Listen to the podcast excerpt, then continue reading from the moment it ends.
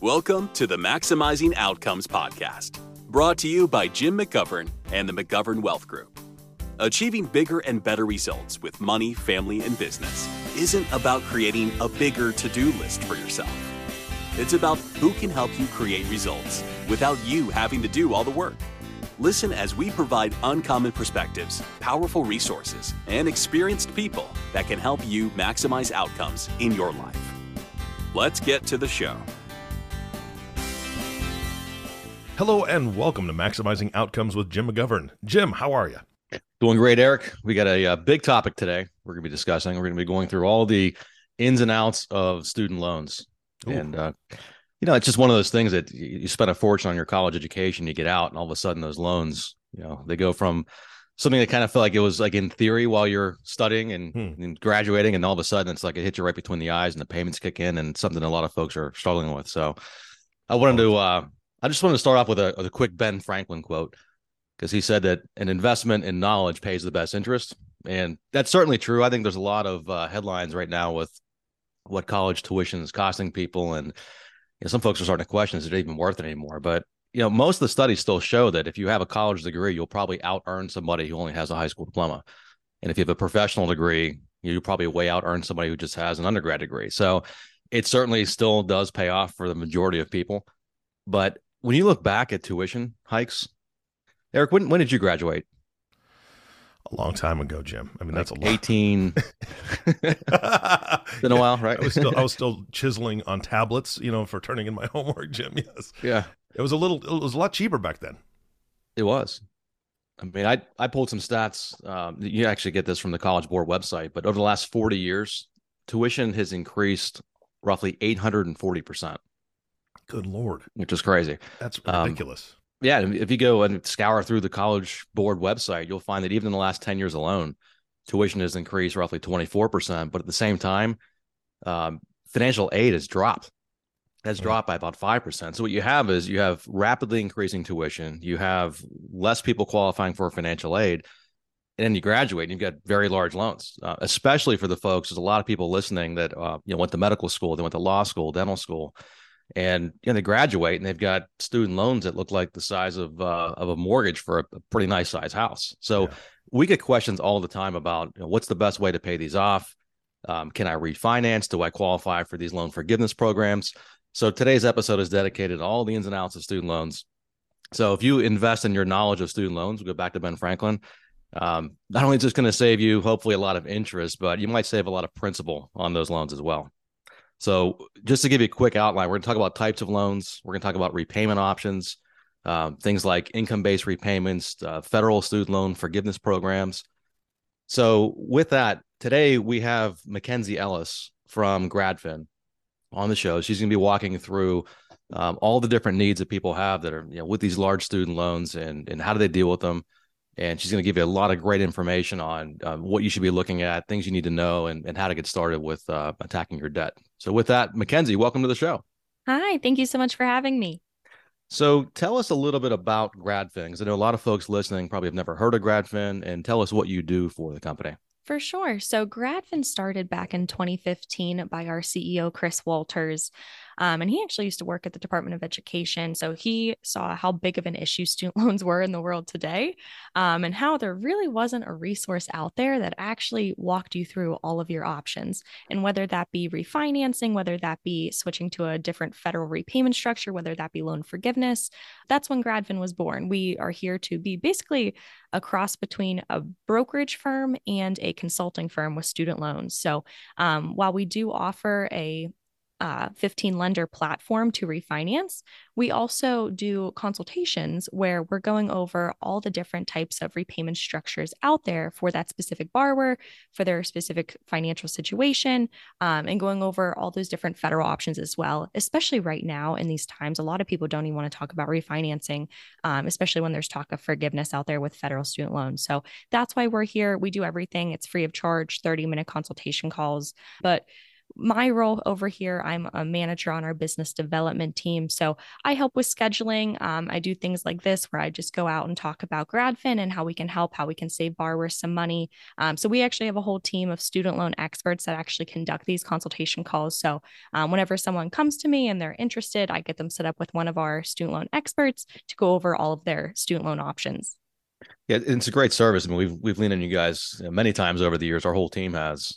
We start covering debt options, and we cover it in concept, but then it's great to partner and collaborate with you guys to get into the details of what the options are. So, we have a lot of people that are listening in from a variety of different backgrounds and career paths. We have people that are they're dentists, they're physicians. We have lawyers listening in, people that are in finance, teachers, business owners. We have a pretty wide audience. So all these folks have different loan sizes. Can you give us just a sense to start off here of what the landscape of student loans looks like right now in this country? Yeah, for sure. So like you said, tuition is increasing, financial aid is decreasing. So more and more people come out of not only undergrad, grad programs, obviously, with student loans. And right now, 45 million people have student loans totaling $1.6 trillion. And that number just continues to grow, which is absolutely terrifying because it's already astronomically huge. But the one thing that whenever I started working at GradFin that really took me by surprise is that 90% of borrowers don't actually know their interest rates. And what I've learned through just like talking to borrowers, it's not only their interest rates, it's really most aspects of their loan, whether it's private or federal, who their lender is, what their monthly payment looks like, what their repayment structure looks like.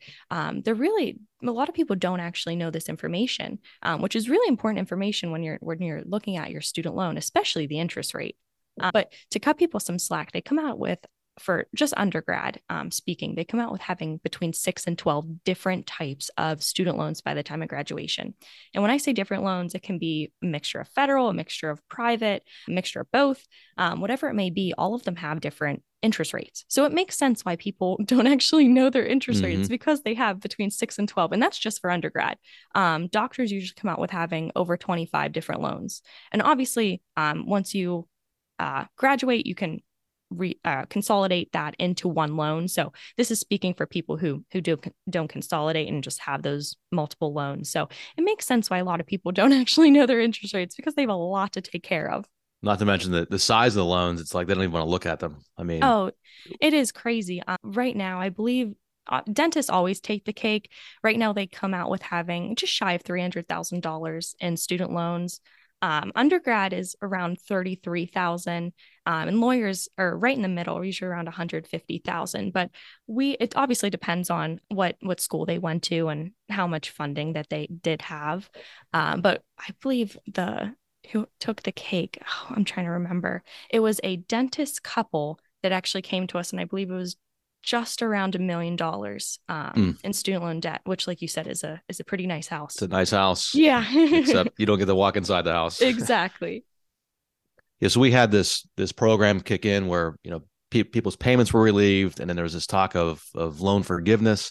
Tell us where we are with some of these things with the CARES Act and where we stand with the loan forgiveness programs.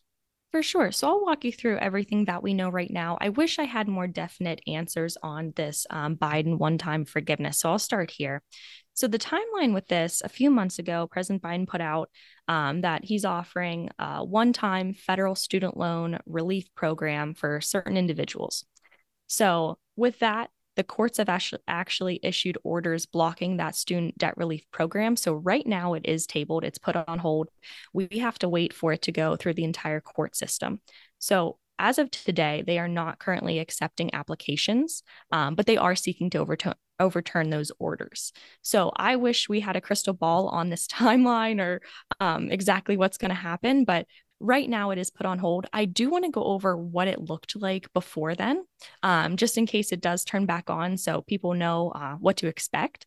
So with this, the Department of Education is going to provide targeted debt relief to low and middle income families, and they can get up to $20,000 in debt cancellation for Pell Grant recipients and up to $10,000 in debt cancellation for non-Pell Grant recipients. So one question I get asked a ton is, what the heck is a Pell Grant? Which is a great question. I feel like it doesn't really get talked about. It's only getting talked about because President Biden put it in his plan here. So a Pell Grant is obviously not a loan, not something you have to pay back. But whenever someone went to get some financial aid, they completed FAFSA. And whenever they did that, they got loans, but they also got grants. And one of the grants being Pell Grants. Not everyone gets these, obviously. It is completely need-based. It's for low and middle income families whenever you complete the FAFSA application. So how you know if you got this, if you log in to studentaid.gov, I'm going to talk about studentaid.gov a ton today. It's going to be the holy grail. So you'll hear that a lot. But if you log into studentaid.gov, on the left-hand side of your homepage is going to be a pie chart. It's going to be all of the different federal loans that you took out there. And then it's also going to tell you whether or not you received a Pell Grant. And if it says Pell Grant in that pie chart, obviously you're a recipient. If it doesn't, you did not get it.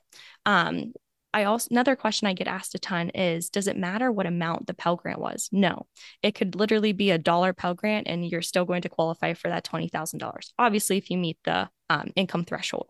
So the next biggest thing for who's going to qualify is going to be income. So for individuals and also married couples who file in separately, income must be less than $125,000. And for households, so married couples who file jointly, it's going to be less than $250,000. And that is going to be based off of either 2020 or 2021 taxes. Big kicker there, it can be either or. It doesn't have to be both. So if you qualified in 2020, let's say you made $100,000 and you're just an individual, but in 2021, you made $200,000, you're still going to qualify because in 2020, you met that below $125,000. So you would still qualify, which is awesome. Another thing is what types of loans are going to qualify for this forgiveness. It's going to be federal student loans that are held by the Department of Education are eligible. Obviously, private student loans are not eligible because they're not owned by the Department of Education. So you can roll those out.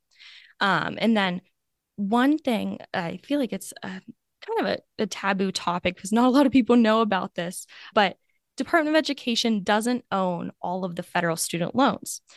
So there are two types of loans. They're called FFELP loans and Perkins loans. They actually don't make them anymore. They stopped making FFELP loans back in 2010 and Perkins loans back in 2017. So they're still floating around out there. So with those two types of loans, back in the day, the Department of Education actually sold portions of those off to commercial lenders.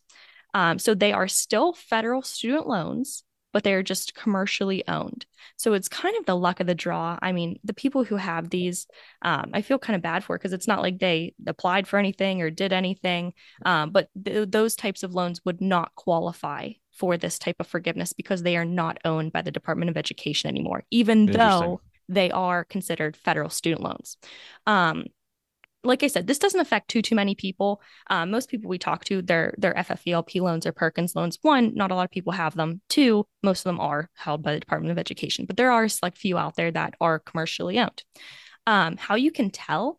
So if you actually go onto studentaid.gov again and download your aid file, it tells you what each loan, where it's held.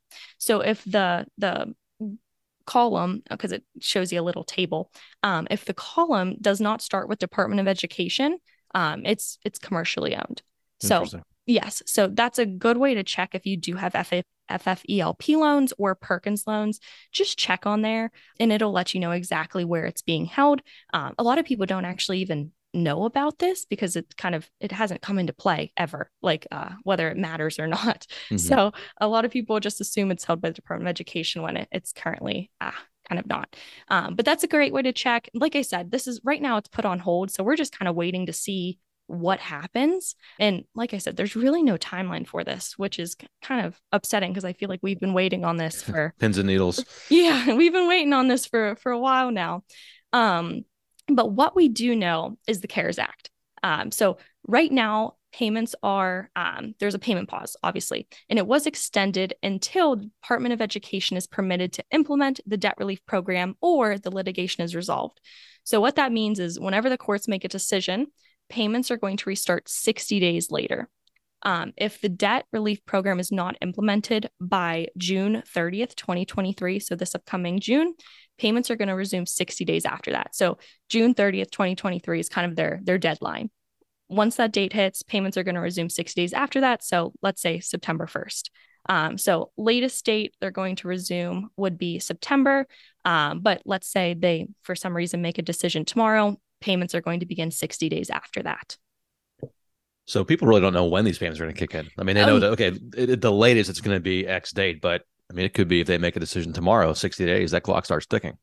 No, exactly. And that's why it's kind of just up in the air at this point. I mean, people are like, what am I supposed to do with my student loans? I mean, we can make a plan, but truly we have no idea what's going to happen with the one-time forgiveness. Mm-hmm. And obviously we can make a plan around that, to kind of make different scenarios out of it. But I mean, there's really not even a timeline. Obviously they're hoping before June 30th, but come that date, if they still don't have a plan, payments are going to begin. So it kind of puts everyone back into the situation that we were just in. But right now, obviously, people don't have to be making payments. Interest rates are set at 0%. We have seen a lot of people actually making those payments, though. They are being very strategic with it. Obviously, they're leaving either $20,000 or $10,000 there just in case of that forgiveness. But they're chipping away at their principal, which is always you're going to pay it off sooner, save some money that way. So one thing that's on the minds of a lot of our listeners, especially the ones in the field where they work for a nonprofit, they're eyeballing that that federal student loan program where they forgive your loans completely because you work for a nonprofit. This time period where they aren't making any payments, does that count towards that loan forgiveness program, or they need to be making payments to still qualify for that? I know you're going to spend a little bit more time on this later, but I was just curious.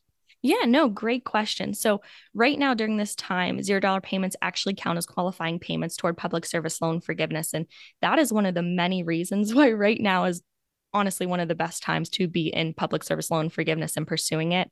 Whenever I talk a little bit more about it in a few minutes, I'll go into exactly all the reasons why right now is the best time to be in public service loan forgiveness, but that's definitely one of them. I mean, you're not making payments and it's counting toward getting you steps closer to forgiveness. And this started back in March of 2020, which we're coming up on 3 years here. Yeah. So you almost got 36 payments of $0 counted to that 120. So it's a great situation to be in for them. For sure. So before we get into how do you manage student loans and what are your options to refinance or restructure or all those things, what you mentioned, somewhere between 12 and as many as maybe 25 different loans. I think it'd be helpful if you can just give the audience an overview of the different types of student loans that are out there, because that's going to really impact what they're eligible for and what they're not eligible for, correct? Exactly. Yeah. And it's just good to know, good to know what types of loans you have. So I'll go over the different types of student loans out there. There's really not too many out there right now. There used to be a ton. Like I said, there used to be FFELP loans, Perkins loans, different loans like that. They stopped making them. Today, they really boil down to being obviously private student loans versus federal student loans. I'm going to start with federal. So on the federal side, there are four types of student loans. If you were to go to studentaid.gov and apply for a student loan, you'd be given four options.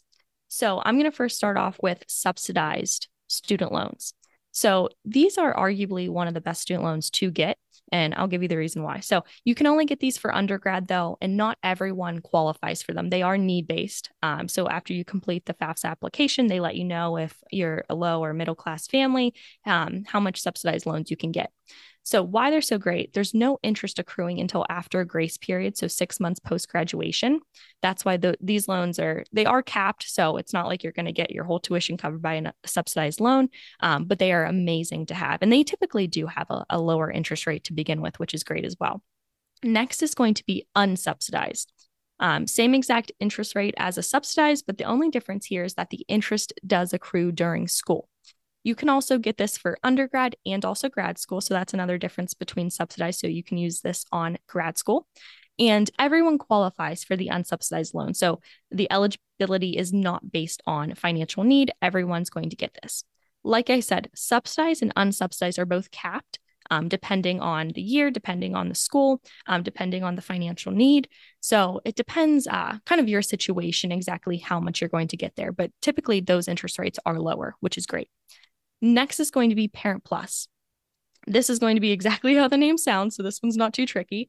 It is in the parent's name, not the child, and it is not need-based. You can actually get as much of it as you need to cover that tuition. The only kicker here, there is an origination fee, which does lead to higher interest rates. And when I say higher interest rates, it's almost double unsubsidized and subsidized. Yeah. And obviously interest rates are going up. So Parent Plus is definitely one of the higher interest rate loans, but it's a federal student loan. So it allows you a ton of flexibility. Last one is going to be Grad Plus, very similar to Parent Plus, but it is just for grad school loans only.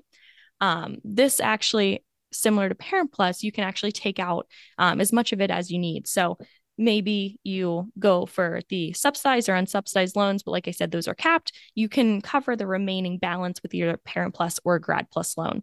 Like I said, that's another one that's going to have that origination fee, which leads to a higher interest rate. So those are federal student loans. Next, I'm going to talk about private. Private student loan is really just that. It is a private student loan. There's really not much flexibility with it. There's very restricted repayment options. And when I say restricted, I mean, there's one. It's you're making the correct payment at the correct time each month. There is no wiggle room from that. With a private student loan, though, you can get it for undergrad, you can get it for grad school, you can get it for, if you're a pilot school, tech school, beauty school, really any schooling post high school, you can get a private student loan for. These typically have, I would say, low interest rates. But it's not as low as subsidized and unsubsidized, but it's not as high at Parent Plus and Grad Plus. So it fits right in the middle there. But why a lot of people kind of steer clear whenever they're originating student loans, why they steer clear of a private student loan is because of those restricted payment options. And with private student loans, there's really no option for forgiveness. So for someone who maybe they're going into the public sector or you know, any career path that might offer some loan forgiveness there, those are the type of people that are like, yeah, Parent Plus loan and Grad Plus loan are high interest rate, but who knows, maybe down the line I'll get those forgiven. So we're just going to stick to the federal system. Whereas private might be a little bit lower of an interest rate, but you're kind of stuck with it there. Yeah. Is it safe to say that like a private student loan almost feels more like a mortgage where it's like, hey, here's your rate, here's your repayment time period, and that's it? Exactly. And you can't really change it like in the middle of the mortgage and go, you know what, I decided that I don't want to go this path. The only option is to really refinance. Is that the fair statement? Yes, exactly. Yep. The only difference between obviously student loans and mortgages are whenever you refinance it, there's no closing costs, no transfer fees, no origination fees, nothing like that. That's the only difference. But exactly like you said, really the only option with a private student loan is to refinance it. That's why it makes it pretty simple. Whenever someone comes to us with a private student loan, we're really just looking at that interest rate. If we know we can beat it, let's look to refinance. If we can't, we'll take a look at it in a few months to see where interest rates are then. That's right. But with federal student loans, one other thing I want to add is they're always fixed, which is great. They're not variable ever because whenever you take out a student loan, it's always going to be fixed for that life of the loan. So they're not tricky at all. With private, they can be either variable or fixed, just like mortgages. So at GradFin, we only offer fixed. We think variable rates are pretty tricky. They can start at 2% and then slide to 12% without the borrower even knowing. So we only offer fixed over here, but for federal, they'll always be fixed. Well, it's interesting you bring that up because I mean, interest rate hikes have been all over the news. I mean, everything from car loans to mortgages to student loans. I mean, everything seems to be going up rapidly. I mean, it's crazy to think where we were even a year ago. How has the interest rate hikes impacted federal student loans? Like, what are rates looking like now? How do they work? Can you give us a little insight on that? Yeah, of course. So interest rates on the federal side vary depending on the loan type and the first disbursement date. So federal student loans actually change every July 1st. So the rates that I'm going to give you today are going to be good until June 30th. Come July 1st, they're going to get a new set of rates. So today, for direct, subsidized, and unsubsidized for undergrad, just for undergrad, if you were to go to studentaid.gov and take out some loans, you would see 5.22%. For unsubsidized for grad school, you would see 6.78%. And for those two plus loans, Parent Plus and Grad Plus, you would see 8.53%. And when I tell you what they were last year, they all took, I'd say, like a 2% jump up.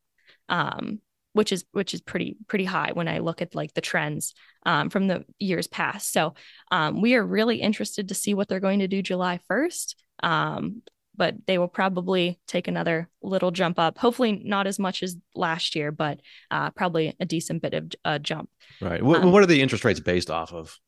They are actually based on the U.S. Treasury Department's May auction of the 10-year notes.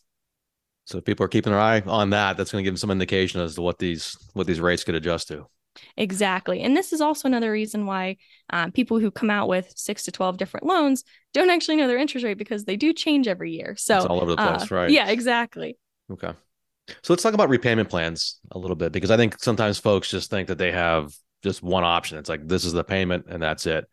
But there's actually a lot of different ways to manage these loans. Can you give us an idea of what the different payment programs look like? Of course. So I do want to talk about a few. So on the federal side, there's actually 187 different federal repayment structures out there, which is absolutely insane. It's about 180 more than I thought you were going to say. Yes. So, which is so funny, because I remember when I graduated from college, like most students, I was probably really naive to what student loans even look like. I thought there were probably 3, maybe. So to learn there's 187 is absolutely bonkers to me. So I'm not going to hit us with the 187 today. Maybe next podcast, but I'm going to first start off with the 3 most basic and the 3 most easy to understand. And this is honestly the 3 that we see most graduates come to us and what they're in. So the first one, and like I said, these are all for federal. Private is really just that, private. So for the federal repayment structures, we're going to start with the standard repayment plan. Everyone is eligible for this plan, and how payments are, they are fixed for the amount that ensures your loan is paid off within 10 years. With this one, you usually pay less over time than other plans because it's 10 years, which is actually a relatively shorter term in the student loan world. So with this one, most people are actually in this plan. If someone is like, I actually don't know what plan I'm in, odds are they're in the standard repayment plan, because once you graduate from college, if you don't specifically go to your lender and tell them, hey, I want to be in X plan when I graduate, they automatically default you to the standard repayment plan. So that's why most people are actually in this plan. It's just because they were defaulted to this plan. But like I said, you're going to pay less over time. So for some people, it does make sense. Next is going to be the graduated repayment plan. Everyone's still going to be eligible for this plan, but the payments are actually a little bit different. So payments are lower at first, and then they increase. It's usually about every 2 years, and they're in an amount that's going to ensure their loans are paid off within that 10-year mark. So it's still a 10-year term, but your payments are low at first, and they kind of continue to grow until we hit that 10 years. Why people like this one a lot is because whenever they graduate, if they don't have a job set up, or if they're just new in their career, obviously they're not going to be making a ton and know they're going to be making more down the road. A lot of people that pick this plan just for a safety net in the beginning. But I will say, when we see this plan, usually what the payments are at the end of the 10-year mark, or toward the middle, toward the end, they are a pretty big jump. But the good news about federal repayment structures are you can switch in and out of any of them without any consequences, which is great. So if a graduated repayment plan maybe makes sense for you at the beginning, right when you graduate, awesome, let's do it. And then if you want to switch to a different repayment strategy, maybe that makes more sense for you whenever your income increases, we can take a look at that. But that one's the graduated. Go ahead. Yeah, that's important. I just want to jump in real quick, because that's, you know, there's certain career paths. I think of like somebody who's an orthopedic surgeon. Like, we work with a number of them when they come out of their residency, their fellowship, and their income is a nice salary. It's a much bigger improvement over where they were as a resident or a fellow, but they haven't hit their peak earnings yet. So they can start off with their salary, maybe do that graduated repayment program. But if they know that their income is going to be substantially higher in 7-8 years, that might be okay, but that's no guarantee. So I guess if they start to get into these higher payments and go, I just can't swing it, you're saying they can switch back to the standard repayment program? Exactly. Yeah. So with all of these, it's really nice that they can switch in between all of them, just with different life situations. Maybe they get married, or maybe they get a bonus or anything like that. So we can switch in and out of all of them. And at GradFin, with our system, we're able to take a look at exactly what each one would look like, even adding in some income down the road as well. So we'll make sure they're in the right plan given their income and situation as well. So what about, we always look at both sides of the coin here. So a lot of people are worried about the balance that they owe. They're worried about the interest they're going to pay. But the other side of this is just managing your cash flow and what are your opportunity costs? Because it's not just about paying off the student loans. There's, saving for the future for other things as well. So what about options for lowering the payments to just provide more cash flow for other planning opportunities? What about extended repayment programs? Like, what do those look like? Yeah, so there's one extended repayment program out there. This is actually not going to be for everyone. You have to have more than $30,000 in outstanding federal student loans. Payments can either be fixed or graduated. So either the same amount, standard amount for X amount of time, or the graduated where they start off lower and increase every 2 years. So you can pick between those two. And it ensures your loans are paid off within 25 years. So this is going to be that 25-year term. So extends it out a lot more than that 10 years, which is nice because with your payments are going to be substantially cheaper just because we're extending that term out. So it'll open up some cash flow for investments or whatever else they want to do. But obviously you're going to pay more than that 10-year standard plan, but that's just because we're extending it out to that 25-year mark. Right. And you have to, I guess, figure out, okay, if I'm going to take that difference and invest it, like what's the realistic rate of return? And is that, you know, is that apples to apples? I mean, if you have a loan at 12%, it's like, you know, investing that difference at 12% after taxes and fees, you're probably not going to beat that. So that person might want to pay those loans off quicker. But if the loan rates are much lower, then, you know, that might be a better way to go. So I guess you have to look at these things on a individual basis. Exactly. And that's why our consultation calls, that's why they're so important, because each person's situation is so different. Each person's goals are so different, where we have people that come to us and they say, I want to aggressively pay this off so that I save the most amount of money, which means we're just going to pick a short-term, lowest interest rate option. Perfect. Where there's other people that say, I just am looking for a lower monthly payment, where obviously we're just going to extend that term out. So everyone's situation is so different in their goals. And that's why it's always so important to keep the financial advisor in the loop as well, because you know their goals pretty well as also. Right. What about the income-driven plans? Because we get this question a lot. People, especially as they're getting close to graduation, they're hearing all these different terms and these different ways to manage their loans, and income-driven repayments are always a hot topic. Walk us through how these work. For sure. So I went over the three most basic with the standard, extended, and graduated. Those are the three most basic. And now I'm going to really scrape the surface of income-driven, which is honestly one of the most complex topics for federal repayment options. So there are four major IDR plans out there. There are pay-as-you-earn, revised pay-as-you-earn, income-based repayment, and income-contingent repayment. And I'm not going to get too deep in the weeds here because they are very complex. So each one has their own set of rules and regulations. So not everyone can qualify for each one, and their monthly calculation is going to be a little bit different for each one. So there's a lot of things to consider here. So IDR plans allow borrowers to pay a reduced monthly payment, which is determined by calculation based on the borrower's gross income. It's based on the family size. It can be based on if they're married and file their taxes jointly or individually. It's also based on the poverty rate for their state that they're in. There's a lot, and each one actually has a different calculation for how the payment is calculated in the end. So there's a lot that goes into this. Each plan has components that should be strongly considered prior to enrolling in these plans, such as term. Some of them have a 20-year term, some of them have a 25-year term, monthly payment calculation, and tax filing, just because we see people who come to us as an individual and then they get married and they need to switch plans because that plan is kind of looking at the household federal student loan debt and not just their individual anymore. So their payment jumps up and they're like, what happened? So that's always something really important to take into consideration whenever you're getting into an IDR plan. Two reasons why people really like IDR plans. First one is very similar to what I was talking about before. Maybe they're right out of college. They don't have a job. If you actually go out of college and don't make money for the first year, obviously your payments are going to be $0, which really isn't helping the cause, but it's a good plan to go on if you don't have any income coming in that year.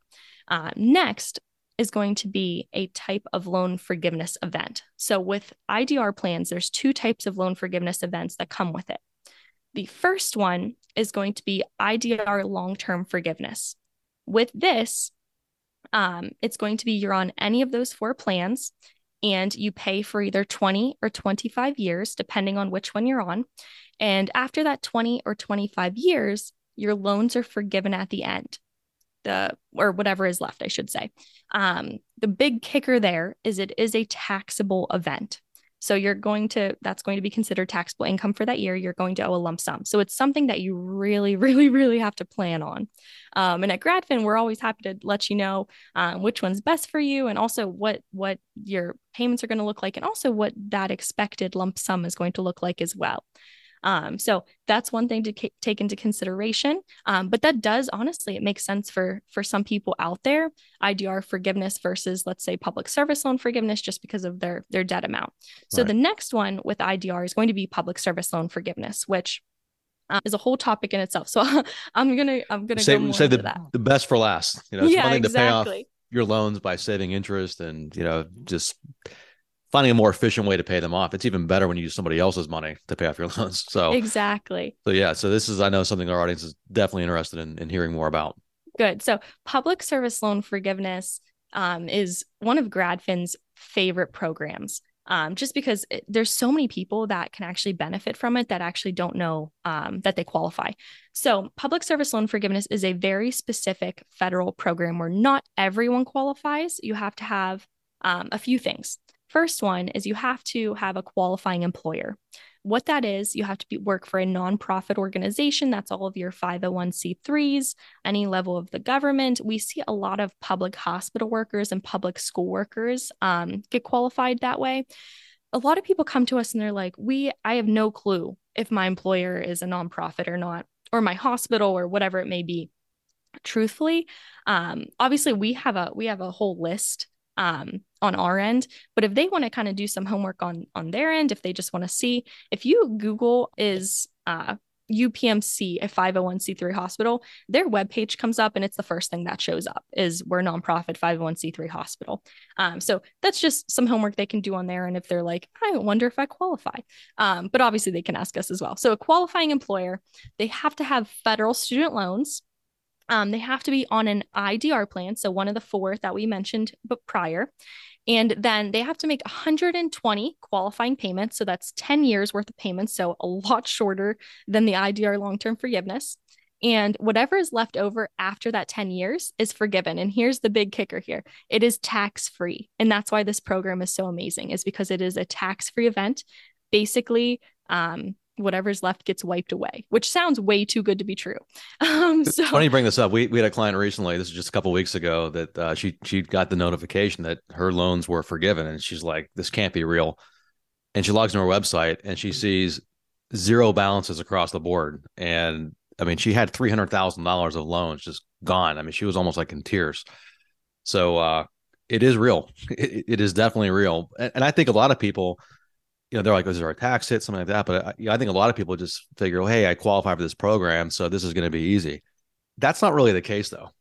Yeah, how many people who apply for the public service loan forgiveness get their applications rejected? Yeah, great question. So, like I said, this looks amazing on paper, but the government wasn't going to make this easy.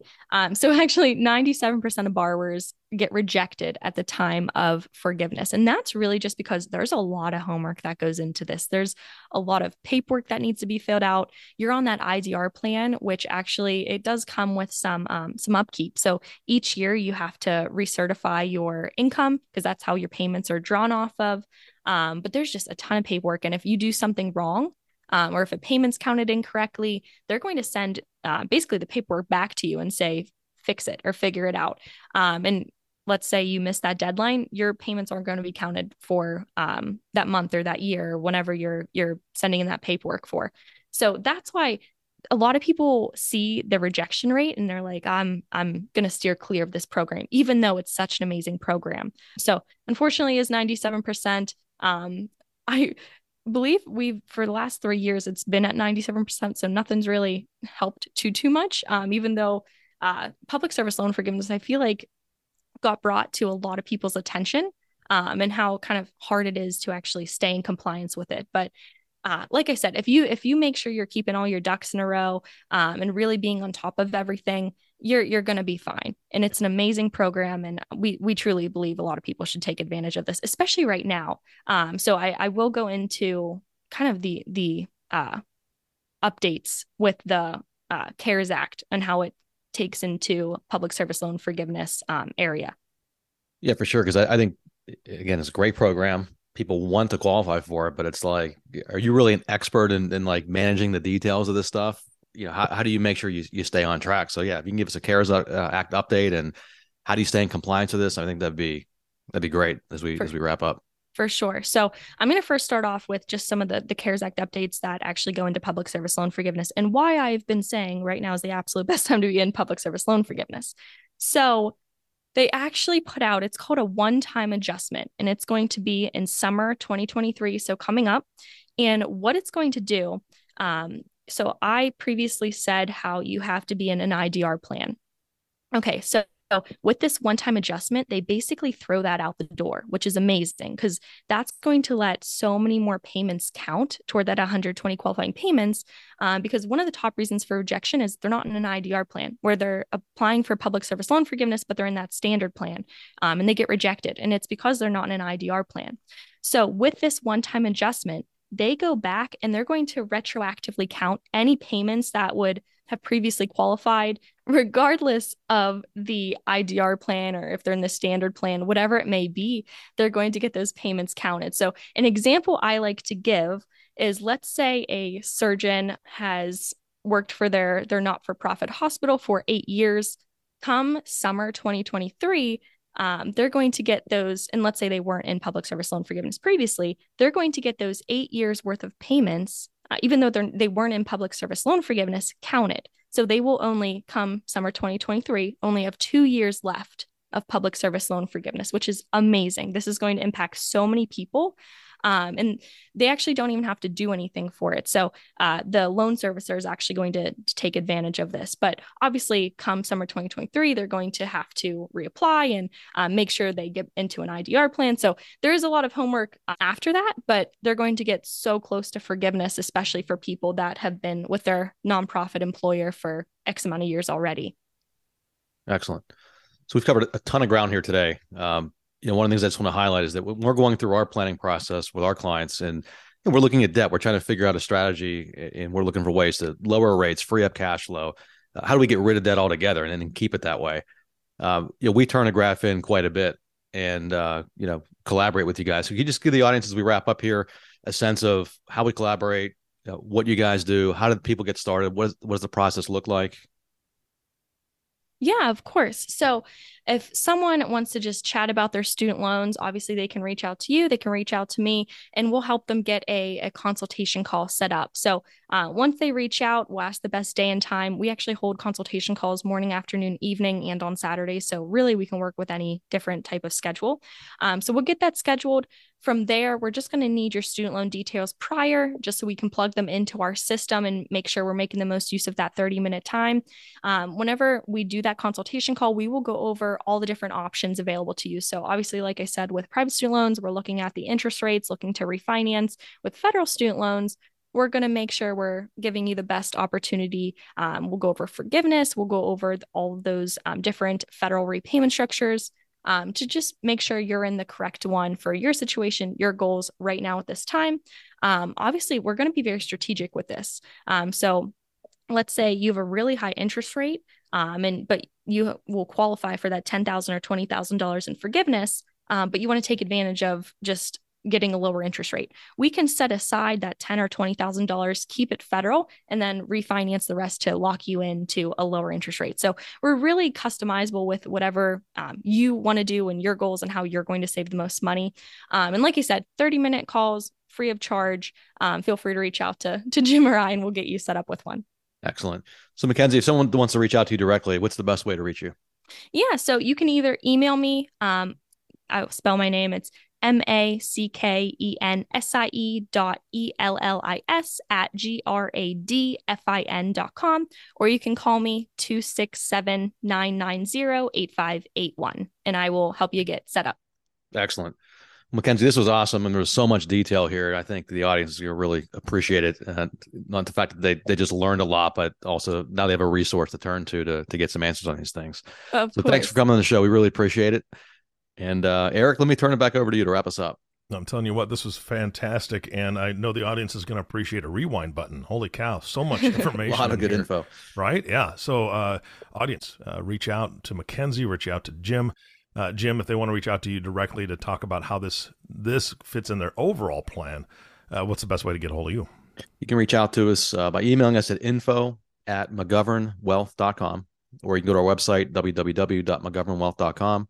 And there's a contact us button on there, and enter your info and tell us you listen to the show and you need some help. We'll get connected and give you some guidance. Perfect. Again, Mackenzie, thank you so much. And Jim, thank you. Of course, our last thank you always goes to you, listening audience. Thank you so much for tuning in and listening to the Maximizing Outcomes podcast with Jim McGovern. If you have not subscribed to the podcast yet, please click the subscribe now button below. This way, when Jim comes out with a new podcast, it'll show up directly on your listening device. And we humbly ask that you share this podcast, rate it, and leave a review, as this actually does help others find the show. Again, thank you so much for listening today. For everyone at McGovern Wealth Group, this is Eric Johnson reminding you to live your best day every day, and we'll see you next time. Thanks for listening to the Maximizing Outcomes podcast, brought to you by Jim McGovern and the McGovern Wealth Group. Be sure to follow the show to be notified when new episodes become available. To suggest a topic or guest for a future episode, or learn more about how we can help to maximize outcomes in your life, visit our website at www.mcgovernwealth.com. This podcast is intended for general public use and is for informational purposes only. Guest speakers and their firms are not affiliated with or endorsed by Park Avenue Securities, Guardian, or McGovern Wealth Group, and opinions stated are their own. By providing this content, Park Avenue Securities, LLC, is not undertaking to provide investment advice or a recommendation for any specific individual or situation, or to otherwise act in a fiduciary capacity. Please contact a financial representative for guidance and information that is specific to your individual situation. Guardian, its subsidiaries, agents, and employees do not provide tax, legal, or accounting advice. Consult your tax, legal, or accounting professional regarding your individual situation. Jim McGovern is a registered representative and financial advisor of Park Avenue Securities, LLC, PAS. Securities products and advisory services offered through PAS, member FINRA, SIPC. Financial representative of the Guardian Life Insurance Company of America, Guardian, New York, New York. PAS is a wholly owned subsidiary of Guardian. McGovern Wealth Group is not an affiliate or subsidiary of PAS or Guardian. CA Insurance License Number 0F67329. AR Insurance License Number 7119103. California Insurance License Number 0F67329. Arkansas Insurance License Number 7119103. Compliance Number 2023-148803. Expires December 2025.